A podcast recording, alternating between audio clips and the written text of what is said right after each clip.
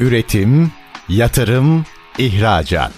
Üreten Türkiye'nin radyosu Endüstri Radyo sizin bulunduğunuz her yerde. Endüstri Radyo'yu arabada, bilgisayarda ve cep telefonunuzdan her yerde dinleyebilirsiniz. Endüstri Radyo.com Nüket Işıkoğlu'nun hazırlayıp sunduğu Demiryolu Günlükleri programı başlıyor. Demiryolu Günlükleri programından herkese merhaba. Her hafta demiryolunu, demiryolu taşımacılığını, raylı sistemleri konuştuğumuz programımızda birbirinden değerli sektör konuklarımızı ağırlamaya devam ediyoruz. Bugün de programımızda çok değerli bir konuğumuz var. Doktor Kayıhan Turan. Kayıhan Bey hoş geldiniz yayınımıza. Hoş bulduk Nüket Hanım. Sizi Biraz tanıyabilir miyiz kendi cümlelerinizle? Biz gerçi ben gayet iyi tanıyorum sizi ama sektörümüzde de çok tanıyorsunuz ama dinleyicilerimiz için e, rica ediyorum kendinizi tanıtabilir misiniz? Eski bir deniz subayım.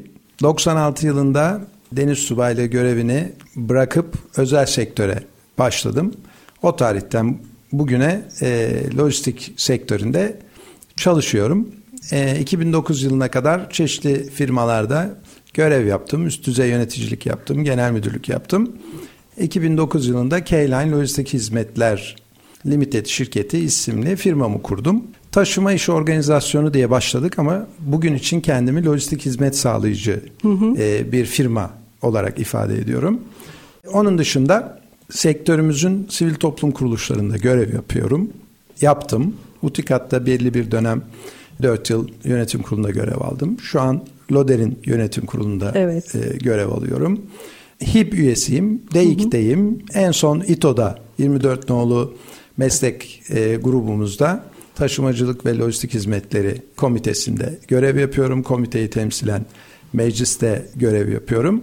Vakit yaratıp e, üniversitelerimizde Yeditepe ve Piri Reis üniversitelerinde de demiryolu taşımacılığı, intermodal taşımacılık, freight forwarderlık derslerinde bildiklerimi ileride meslektaşım olacak genç arkadaşlarıma aktarmaya çalışıyorum. Kısaca bu kadar yeterli. bir de lojistik üzerine doktoramı e, Maltepe evet. Üniversitesi'nde yaptım. Onu da söylemekte fayda harika, var. Harika. Harika. Darısı başıma diyorum ben de. İnşallah.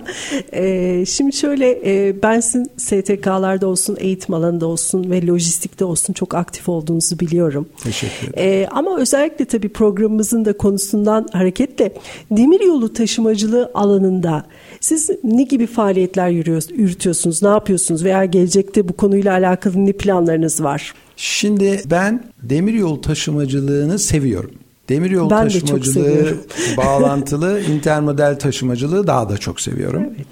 Ve de açıkçası bu sürecin ilk başlangıç hikayesinde o gün için görev yaptığım firmanın başladığı büyük bir projede e, bir buçuk yıl geçmiş olmasına rağmen karayolu ile ilgili önemli sayıda araç yatırımına gidip projeyi e, yapıyor olmasına rağmen 2002 yılında işte firma sahibini de yatırım yapma gücü onda olduğu için firma sahibini de ikna ederek karayoluyla yapılan işi demiryolu intermodel yapmak üzere ilave bir yatırım yapmaya ikna ettim. Ve de 2002 yılında kurmuş olduğumuz sistem geçtiğimiz yıla kadar bu firma tarafından icra edilecek şekilde devam etti. Çok Sonra güzel. rekabet evet. ortamında belki evet. fiyat nedeniyle e, gene aynı sistem devam ediyor. Sonuçta müşteri aynı müşteri, Hı-hı. operasyon hemen hemen aynı operasyon yapılıyor. Dolayısıyla demiryolu ve demiryolu bağlantılı intermodal taşımacılık benim e, sevdiğim, tercih ettiğim bir lojistik hizmet e, süreci ve kanalı. Bunun çeşitli nedenleri var. Öncelikli nedeni bir kere çevreye ve içinde yaşadığımız e, doğaya, topluma faydası olan. Kesinlikle. En yeşil ki lojistiğin yeşil olduğu tartışılır en azından evet. bugün için. En yeşil taşıma modu. Hı hı. Maliyetlerde doğru eğer e, planlama yapıp e, doğru bir proje hazırlarsanız maliyetler avantajlı. Tabii ki beklentiye e, bağlı olarak yani hız mı, maliyet mi, evet. süre Mesafeye mi, göre nedir de, yani? Yükün evet. göre de İşin evet, değişiyor. düzenliliği, hı hı. tekrarı vesaire. Dolayısıyla K-Line olarak biz konvansiyonel demiryolu taşımacılığı yaparak işte İzmir'den Kazakistan'a da mal taşıyoruz. İntermodal taşımacılık yaparak işte İstanbul Marmara bölgesinden Doğu Avrupa'ya da mal taşıyoruz. Hı hı. Ee, gene multimodel artı intermodel ikisini bir arada kombine taşımacılık yaparak Çin'den Avrupa'ya Kuzey Koridoru'ndan e, taşımacılık organizasyonu gerçekleştiriyoruz. İşte Çin'den çeşitli noktalardan topladığımız malları hı hı. Kuzey Koridoru üzerinden Avrupa'da Belçika, Fransa, Slovenya, Çekya, Polonya'ya teslimatlar gerçekleştirmiş Harika. Kuzey koridorunu kullanıyorsunuz Kuzey koridorunu kullanarak. Yaparken. Orta koridoru kullanarak da yaklaşık 40 konteynerlik bir taşıma tecrübemiz oldu ama ne yazık ki evet, kötü. onu birazdan kötü, soracağım. Kötü bir tecrübeydi. Devamını Aklımda, getirmedik. Aklımda e, onu çok e, ben de merak ediyorum. Evet. Neden? Çünkü siz o güzergahta taşıma yapıyorsunuz. Şimdi her ne kadar olsa e, tabii ki biz masa başındayız. Okuyoruz, yazıyoruz, takip ediyoruz ama siz direkt operasyonun içinde oluyorsunuz. Operasyonu yönetiyorsunuz. Dolayısıyla sizin ağzınızdan dinlemek benim için de çok yararlı. Dinleyicilerimiz açısından da öyle olacaktır. Şimdi özellikle bu son döneme baktığımızda Avrupa Birliği'nde e, ulaşımla alakalı yoğun çalışmalar, faaliyetler var. Doğru. Avrupa Birliği e, sürdürülebilir ulaşım sistemleri, işte dijital dönüşüm ve yeşil bir ajandayla 2023 yılına girdi. Özellikle son dönemde e, bu yeşil mutabakat, işte e, Global Gate projeleri, diğer taraftan işte Çin'in Demir İpek Yolu projesi e, ve arada biz Türkiye yani bir tarafta Avrupa bir tarafta Orta Asya tüm dünyada demir yoluna ve intermodale olan ilgi artmaya devam ediyor. Sürekli e, her toplantıda her yerde intermodal taşımacılık vurgulanıyor. E, bu kapsamda işte enerji, sanayi, finans, inşaat, tarım ve tabii ki ulaşım alanında da sürekli dönüşümler planlanıyor. Şimdi bu gelişmeler sizce bizi gelecekte nasıl etkileyecek? Biz buna hazır mıyız? Altyapı olarak, mevzuat olarak, şirketlerimiz olarak nasıl değerlendiriyorsunuz durumu? Yani sepet büyük bir sepet.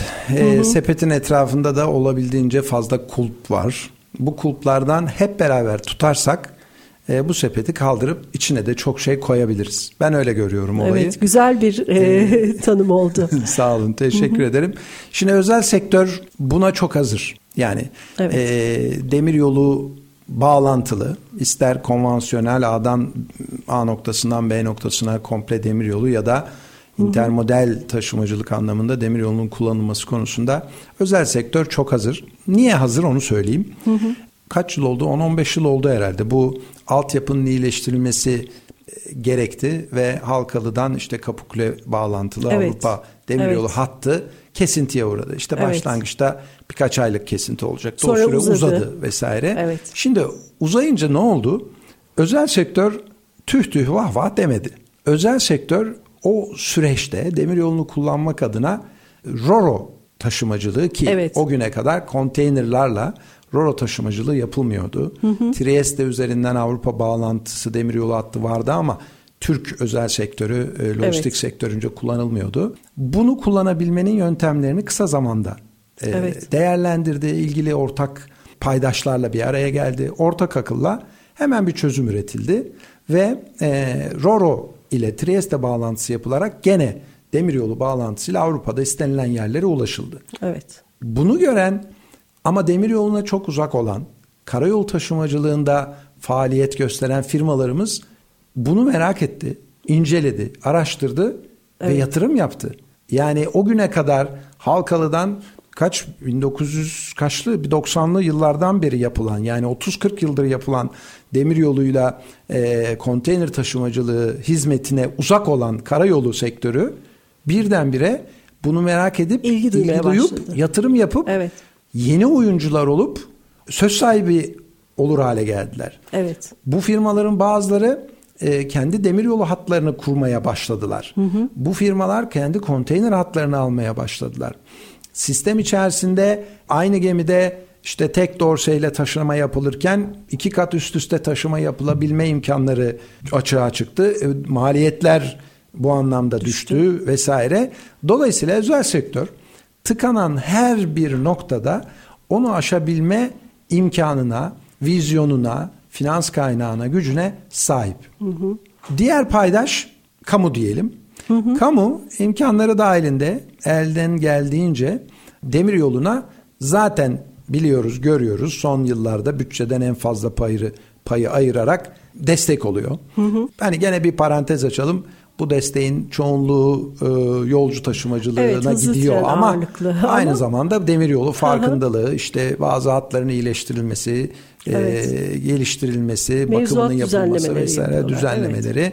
E gene son yıllarda tecrübe ettiğimiz, gördüğümüz, mutlu olduğumuz serbestleşmesi, E, altyapının üst yapının ayrılması, TCDD Taşımacılık AŞ'nin kurulması, evet. e, onun yerine e, işte Omsan gibi, Körfez AŞ gibi firmalarımızın Demir buna yatırım yapması, e, lokomotif satın alması, lokomotif işletmeciliği, kendi personeli. Hı hı. E, bu da güzel bir şey. Tabii hani devlet buna da gelişmeler. destek oluyor. Tabii hani niye ikide kaldık, niye üç gelmiyor o detayda konuklarınızla belki tartışacağınız. evet tartışıyoruz e, serbestleşmenin evet, uygulanması şeyler. konusunu.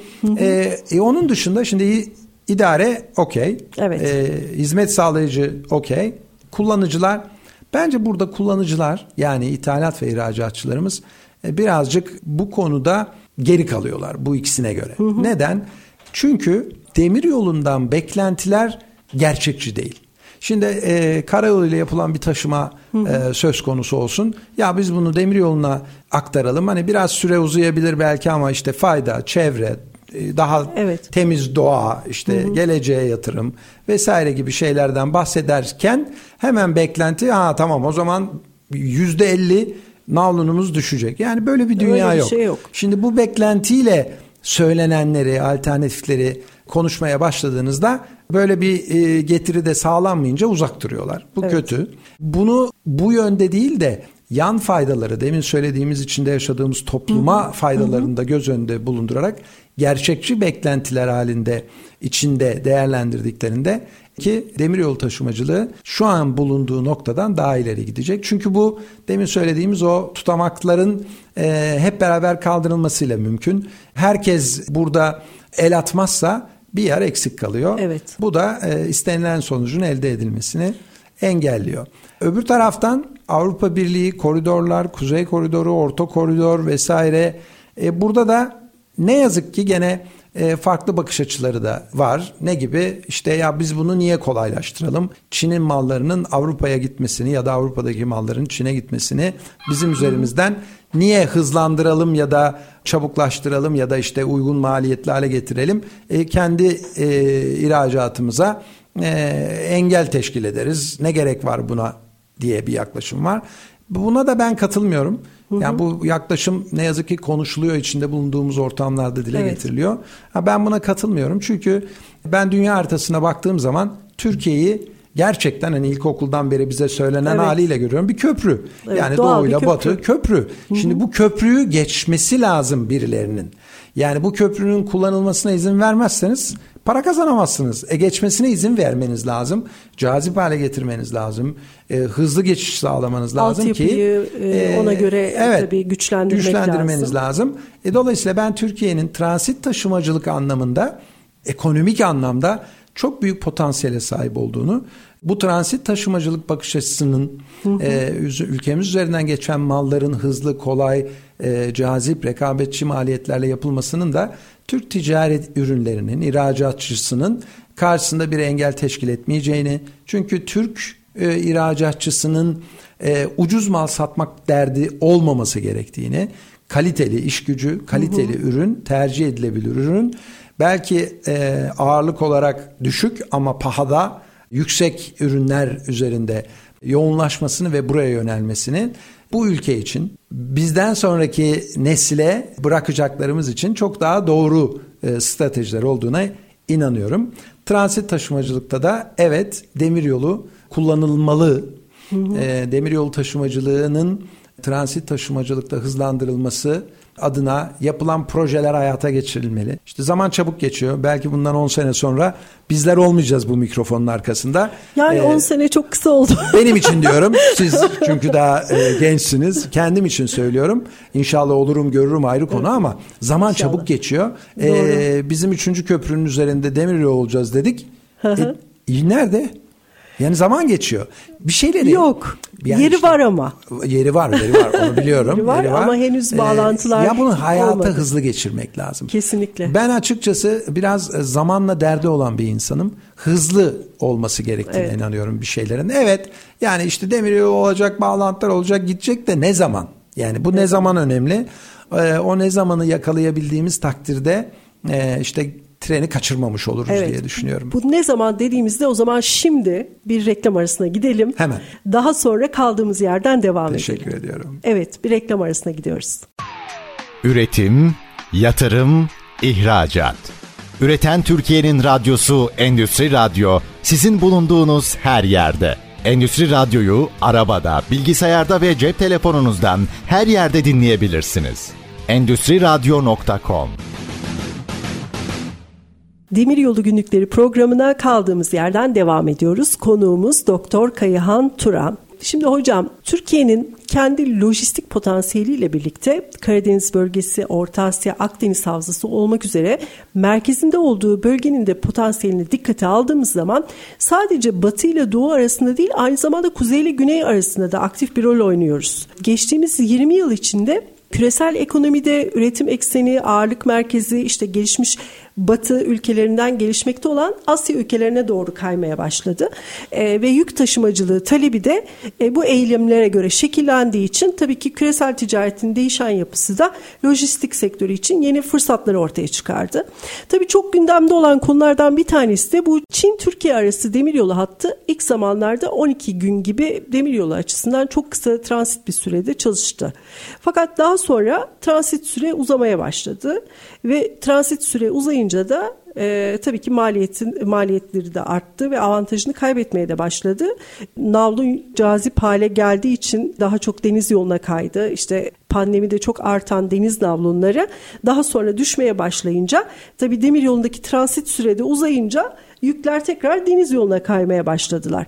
E bir taraftan bu hattaki altyapı sorunları işte tren kapasitelerinin yetersiz kalması, ülkeler arasındaki bu mevzuatların e, uyumsuzluğu nedeniyle de orta koridorda mal taşımak zorlaştı ve e, süreler e, uzadı dediğim gibi. Siz bu bölgede taşıma yapıyor musunuz? Bu durumu nasıl değerlendiriyorsunuz? Evet, biz Türkiye e, Çin arasındaki demiryolu güzergahında taşıma yapmıyoruz. Hı hı. Ama yaptık. Ama evet. ben bütün bu söylediklerinizi, değindiklerinizi biraz daha e, geniş çerçeveden alıp bugüne hı hı. getirmek istiyorum. Lütfen. Bunu yaparken de kendi kendime sorular sorup kendi kendime de cevaplar vermek istiyorum. Tabii ki. Şimdi bu güzergahı yani Çin-Türkiye arasındaki orta koridor güzergahını işler hale getiren bağlantı ne? BTK. Evet. BTK doğru mu? Doğru. BTK global anlamda bir sermaye ile mi yapıldı? Hayır.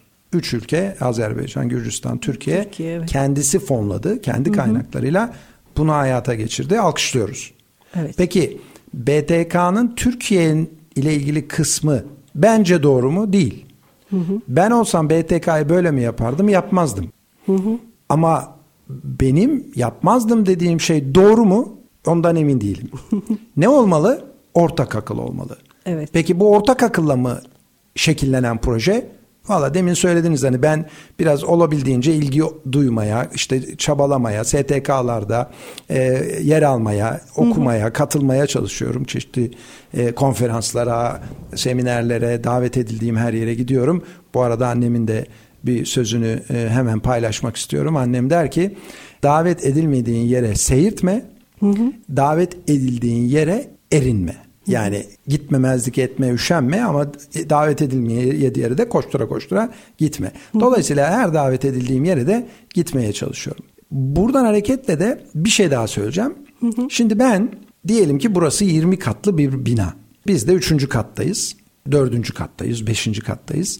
Buraya aldığınız zaman bizi biz bu 5. kattan belli bir yeri görebiliriz. Ama binanın 20. katında olan daha uzağa görür. Evet. Onun vereceği karar daha doğru olur.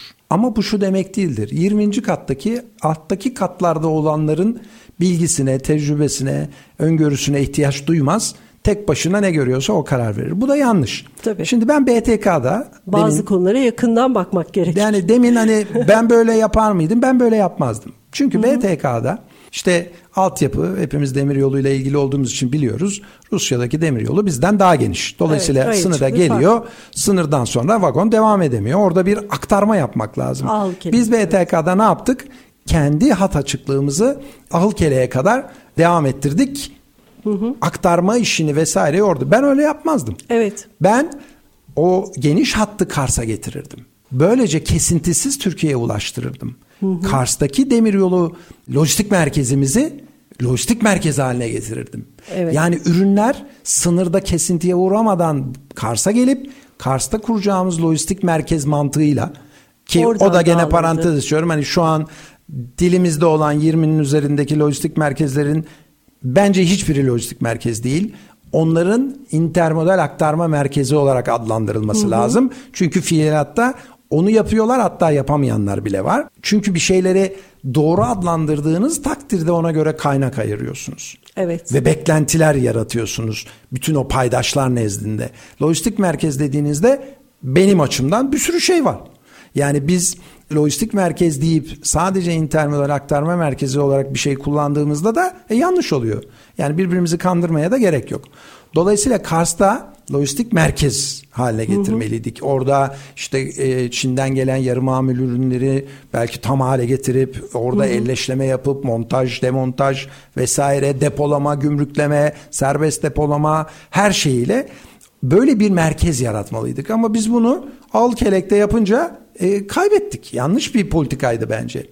İki, vakit kaybediyoruz. İşte orada hem boji değiştirmeye çalışıyoruz hem konteyner dibinde yapmaya çalışıyoruz.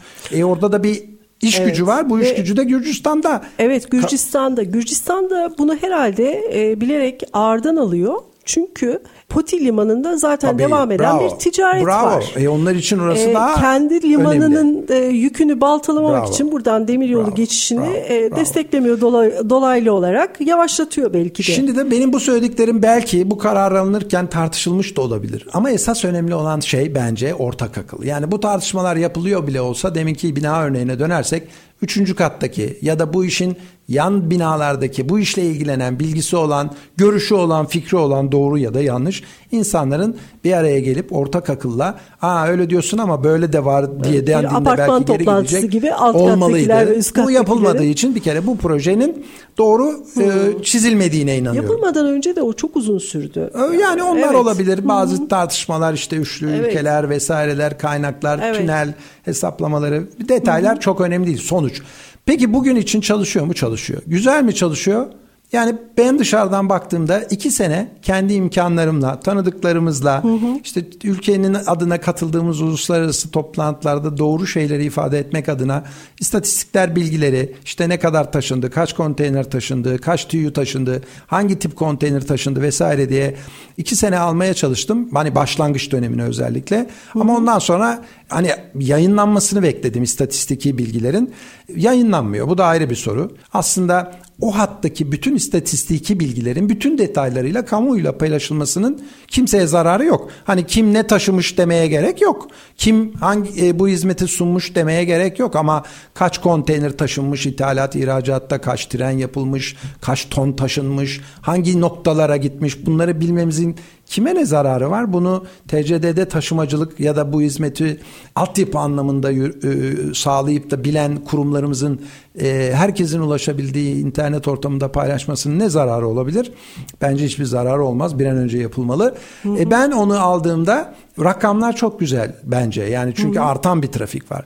BTK hattı kendi içinde e, gelişen büyüyen bir hat. Ama şimdi sizin açıklamalarınızla beraber sorunuzda ifade ettiğiniz 12 güne gelirsek sürdürülebilir bir sistem kurgulamadığımız zaman hı hı. enerjimiz boşa gidiyor.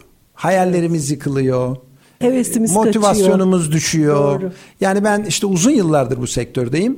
Benzer bir sürü projemiz var. Yani Halkalı'dan bandolarla işte bir sürü ulusal, uluslararası, üst düzey kamu, banka, şey, hı hı. E, bakan herkesin geldiği trenler gördüm ben. Ama iki tane üç tane yapıldı devamı gelmedi. İşte alma ata trenlerimiz var diye konuştuğumuz yıllardır ama trenin kendisi yok. Var da e, işte e, Pakistan üzerine mesela projelerimiz var. Evet. Geçenlerde bir tane daha yaşadık biliyorsunuz. E, ama e, şey süre yani bir devamlılığı gelmiyor. Sürdürülebilir olmuyor.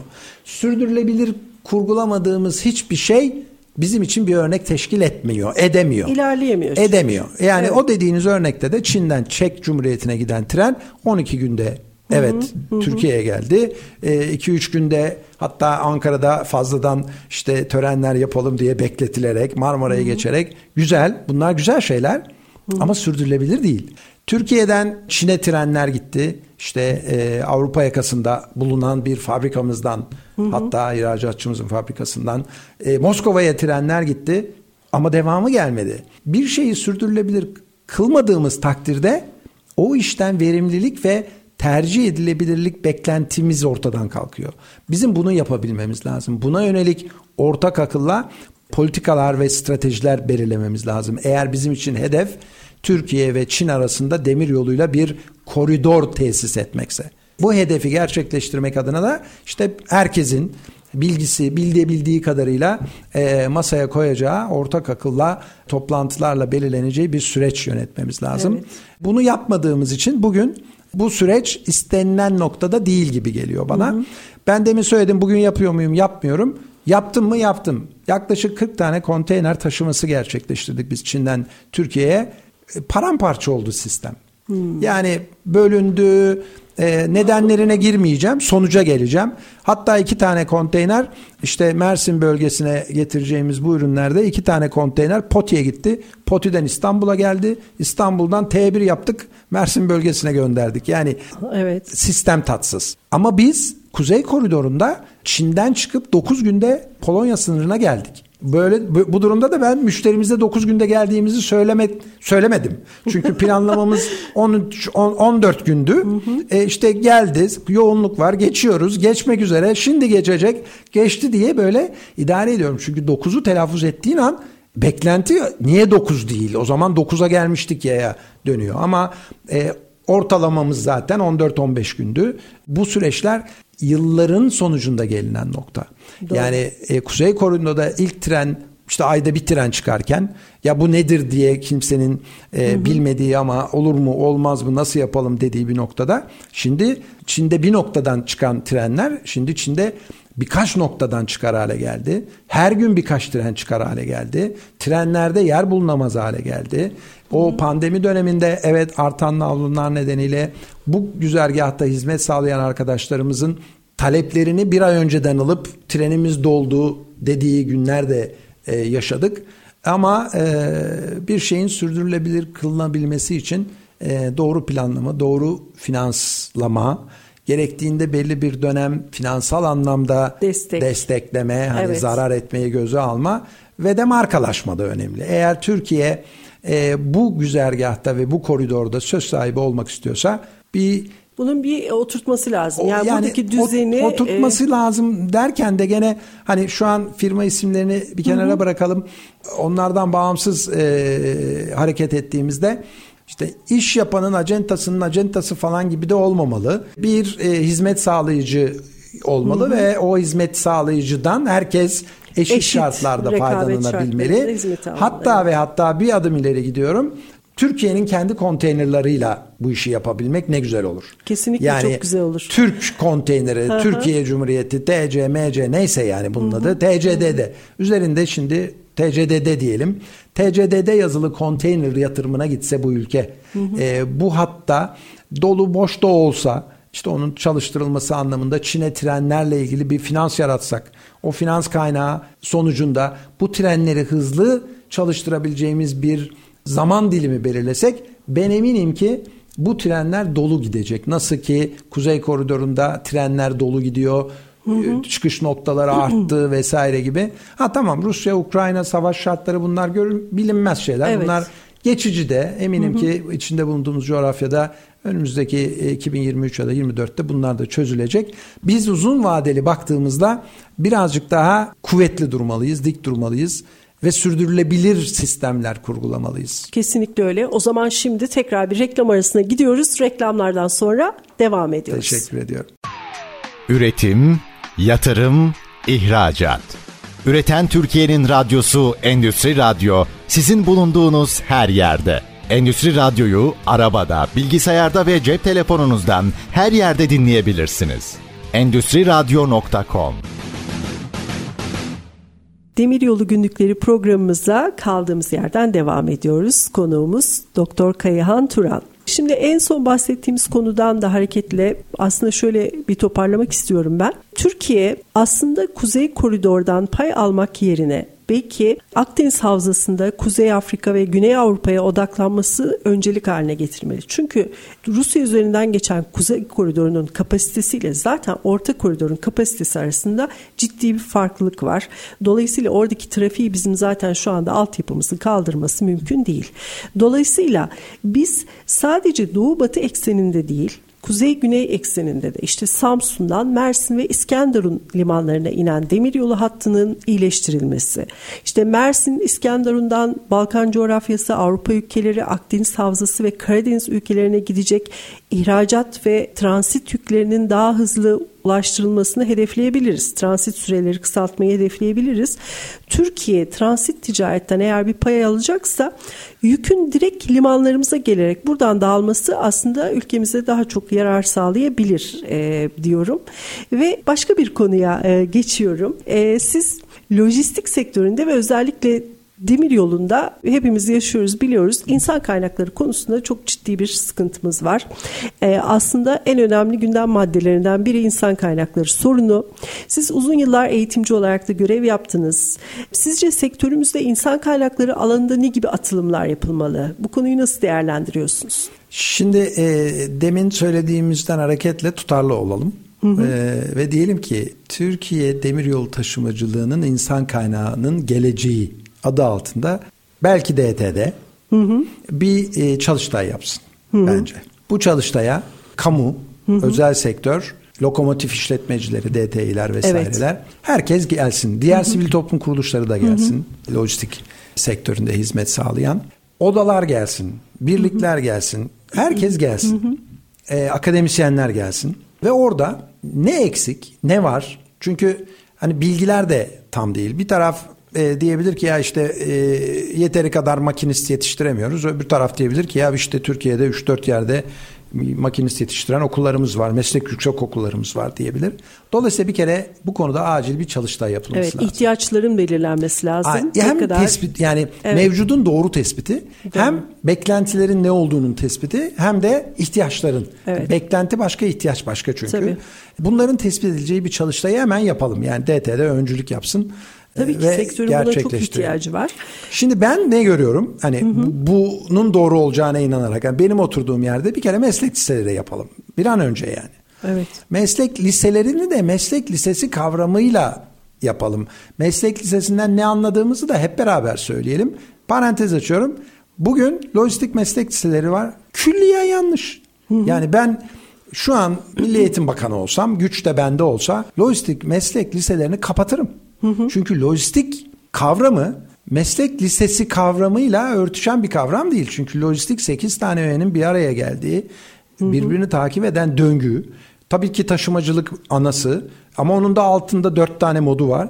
Yani böyle bir meslek lisesi kavramıyla lojistik kavramının örtüşmediği yapıda biz e, lojistik meslek lisesinde öğrenci yetiştirdiğimizde bu öğrenci liseden mezun oluyor, lojistik sektöründe çalışmıyor Meslek yüksek okuluna gidiyor aynı şeyleri okuyor. Evet. Fakülteye gidiyor aynı şeyleri okuyor. Yani kaynağı ve zamanı ve emeği ne yazık ki o kadar rahat ve yani çarçur ediyoruz. Buna da çok üzülüyorum. Hı hı. Bu anlamda demiryolu taşımacılığı özeline geldiğimiz zaman meslek lisesi kavramının altını dolduracak şekilde makinistse makinist meslek lisesi. Ne bileyim siz daha iyi biliyorsunuz hani ben biraz yanlış kelimeler de kullanmak istemem ama kontrol memuruysa Evet. Hani işte kamuoyundan okuyoruz hı hı, ya kontrol hı. memurları e, yürümediği için Çatalca bölgesinde miydi e, bir sıkıntı evet. yaşadık hani kontrol yapılmadığından dolayı sadece altyapının e, zarar gördüğünü ya da bozulduğunu, kontrol memuruysa kontrol memuruydu, sinyal memuruysa sinyal memuru, denetleme ise denetleme neyse. Evet. Buna yönelik ihtiyaçlar belirlendiğinde doğru meslek lisesi kurgusu yapıldığında çünkü ülkemizin gençlerinin böyle bir ihtiyacı da var. Yani var. e, Ülkemizin de var, gençlerimizin fakülte de var. Okuyacak gençlerimiz de var. Meslek yüksekokulu okuyacak gençlerimiz de var. Meslek lisesinde okuyup hemen hayata atılıp ekonomi anlamında bir mücadele, yaşam mücadelesine ihtiyaç duyacak gençlerimiz de var. İşte bu çerçevede bu ihtiyaçları belirleyip hareket etmek lazım.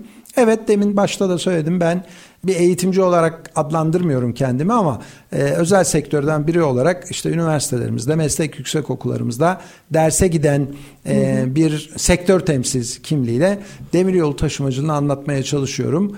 E, bu dersi açan okullarımızda, üniversitelerimizde ama ilgi zayıf. Yani bir sınıfta 25 öğrenci varsa hani demir yoluna ilgi zayıf. E doğaldır. Çünkü taşımacılıktan demir yolunun aldığı pay da küçük. Yani o çerçevede evet o o o çerçevede e, bu da e, ne yazık ki yeterli değil. Ama en azından e, işte meslek yüksekokulu ya da fakülte düzeyinde lojistik okuyan öğrencilerimize işte demiryolu deyince nedir? Bu altyapı farklılıkları nedir? Evet. İşte sim dokümanı nedir? Temel bir Otif, demiryolu kotif eğitimi. nedir? İşte SMGS nedir vesaire gibi e, bunları anlatmak, vagon tiplerinden bahsetmek, e, işte e, konteyner intermodel taşımacılıklardan bahsetmek. Türkiye'nin demiryolu ile ilgili tarihinden bahsedip e, dönemlere değinip nedenleriyle Evet. geleceğe yönelik onların düşünmesini sağlayacak bir yapıda e, onlarla beraber olmak beni mutlu ediyor ama e, yeterli mi? Değil tabii. Tabii ki. E, bir elin nesi var, iki elin sesi var. Hep beraber sesi ne kadar çok çıkarırsak o kadar istediğimiz sonuçları alırız diye inanıyorum. Doğru. Ben de aynı sizin gibi düşünüyorum bu konuda.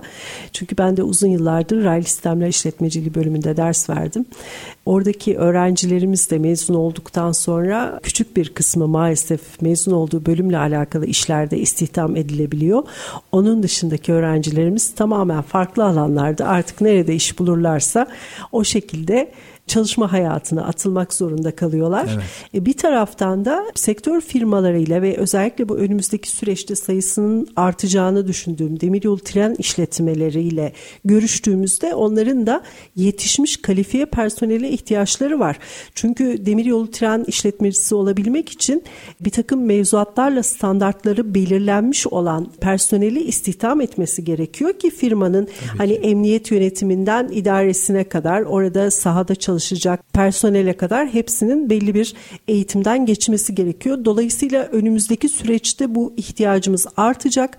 Dediğiniz gibi şimdiden bunun planlamasını, işte eğitim verecek kurumların akreditasyonunu, işte birbirleriyle denkliğini falan hepsini ayarlamamız lazım ki gelecekte sıkıntı çekmeyelim. Şimdi Konuyu toparlamak gerekirse böl- e, üçüncü bölümümüze geçtik. Artık birazcık e, konuyu toparlayalım. Çok keyifli bir sohbet yapıyoruz. Çok güzel devam ediyor programımız. Demir yolu konusunda sizce Türkiye'nin acil atması gereken adımlar nelerdir? Bir kere demiryolu taşımacılığını bir yurt içi yurt dışı diye düşünelim. Evet. Tabii gene hani ben yurt içi demiryolu taşımacılığı geliştirilmeli dediğim zaman nereden pay almalı? Karayolundan pay almalı. Karayolundan pay alacağı zaman karayolu lobisi buna itiraz edecektir. Nereden çıktı Edecekler diyecektir. ama o da o diyecektir. kadar yüksek Ama bunu ki yapmamız oranı. lazım. Şimdi bunu Evet. yaparken de mevcut yapıda konvansiyonel taşımacılıkla e, Türkiye içinde yapmış olduğumuz ve de pay alınacak karayolu taşımacılığına e, rakip olamayız. O zaman intermodal taşımacılık kavramını masaya koymamız Evet. lazım. O zaman da bir kere e, bu çift yönlü hareketi analiz edip öncelikle intermodal aktarma merkezlerinin nereleri olacağını belirlememiz lazım. Buralarda konteyner taşıyacağımız için 45'lik palet weight high cube dediğimiz konteyner tipinin bir an önce kullanılabileceği bir vagon altyapı vagon e, ihtiyacını da yurt içinde kurgulamamız lazım. E, vagon üretimi yapan fabrikalarımız var.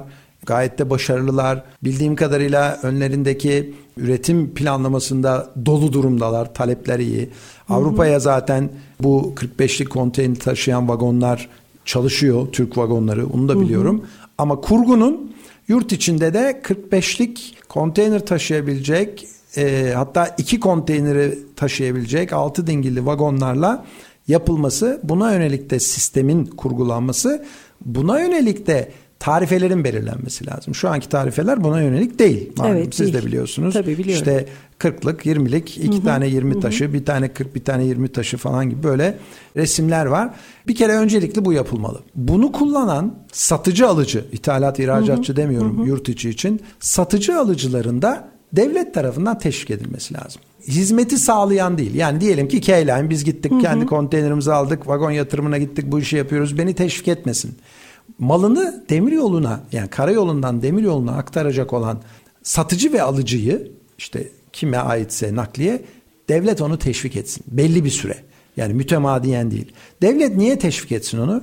E işte hepimizin yeşil mutabakat, hı hı. kirleniyoruz, e, hava kirleniyor, şu bu vesaire, hı hı. karbon ayak izi dediğimiz evet. dünyada devlet desin ki ticaret yapan e, vatandaşına çevreyi daha az kirletecek taşıma modunu kullanırsan sana destek oluyorum. Hadi bin lira ödüyorsan yüzde onunu ben sana e, geri vereceğim hı hı. maliyetinin. Ya bunu yapılacak yöntemleri oturulur konuşulur.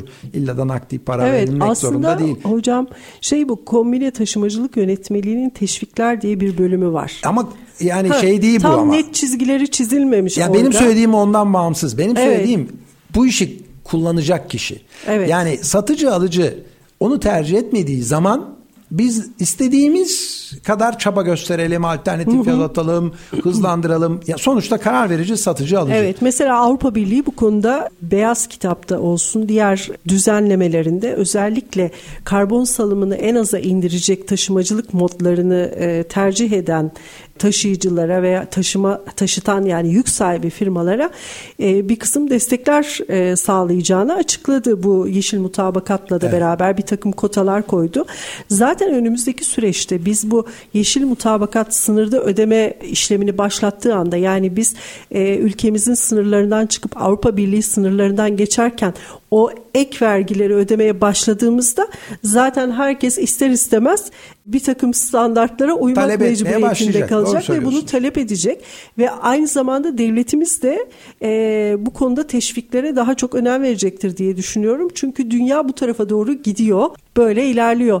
Stüdyomuzda K-Line Lojistik firmasının hem kurucusu hem de sahibi Sayın Doktor Kayıhan Turan'ı ağırladık. Çok güzel, çok keyifli bir sohbet yaptık. E, süremizin de artık yavaş yavaş sonuna gelmeye başladık.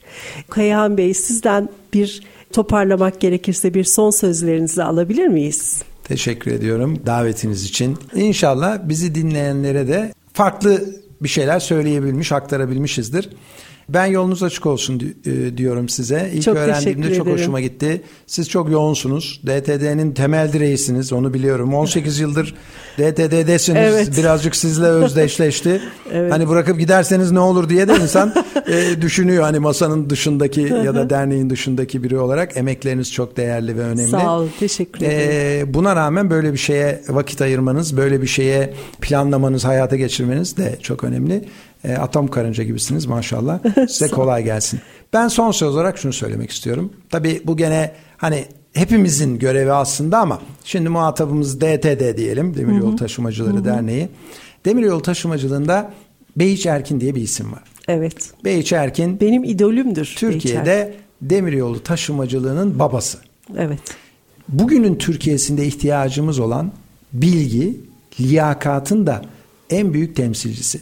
Evet. Beyiç Erkin Kurtuluş Savaşı'nda Atatürk'ün cepheden vermiş olduğu telgrafa bu emrinizi vermiş olduğu telgrafla vermiş olduğu emre bu emrinizi uygulayamam.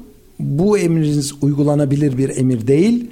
Uygulandığı takdirde yanlış sonuçlar doğurur. Demir yolu kullanılamaz eğer, duruma gelebilir. Evet, e, eğer emrinizde ısrarcıysanız istifamı onayınıza sunarım diyebilen biri. Bugün bizim bunlara ihtiyacımız var. Evet. Soyadı da o yüzden Erkin. Evet. Atatürk'ün e, yakın çevresinde soyadı verirken Behiç Bey'in soyadını da işte bu kendi kendine karar alabilen anlamında erkin olarak Atatürk uygun görmüştü. Harika. Evet. E, dolayısıyla Cumhuriyetimizin 100. yılında ben isterim ki DTD'nin önderliğinde ya da işte hepimizin Hı-hı. bir araya gelip bir an önce şekillendireceği Behiç Erkin'i anlatan çünkü sadece hı hı. bu kısmı değil başka hikayeleri de var arkasında. Evet. Tabii ailesinin de iznini almak gerekebilir. Onlar da hı hı. ayrı detaylar.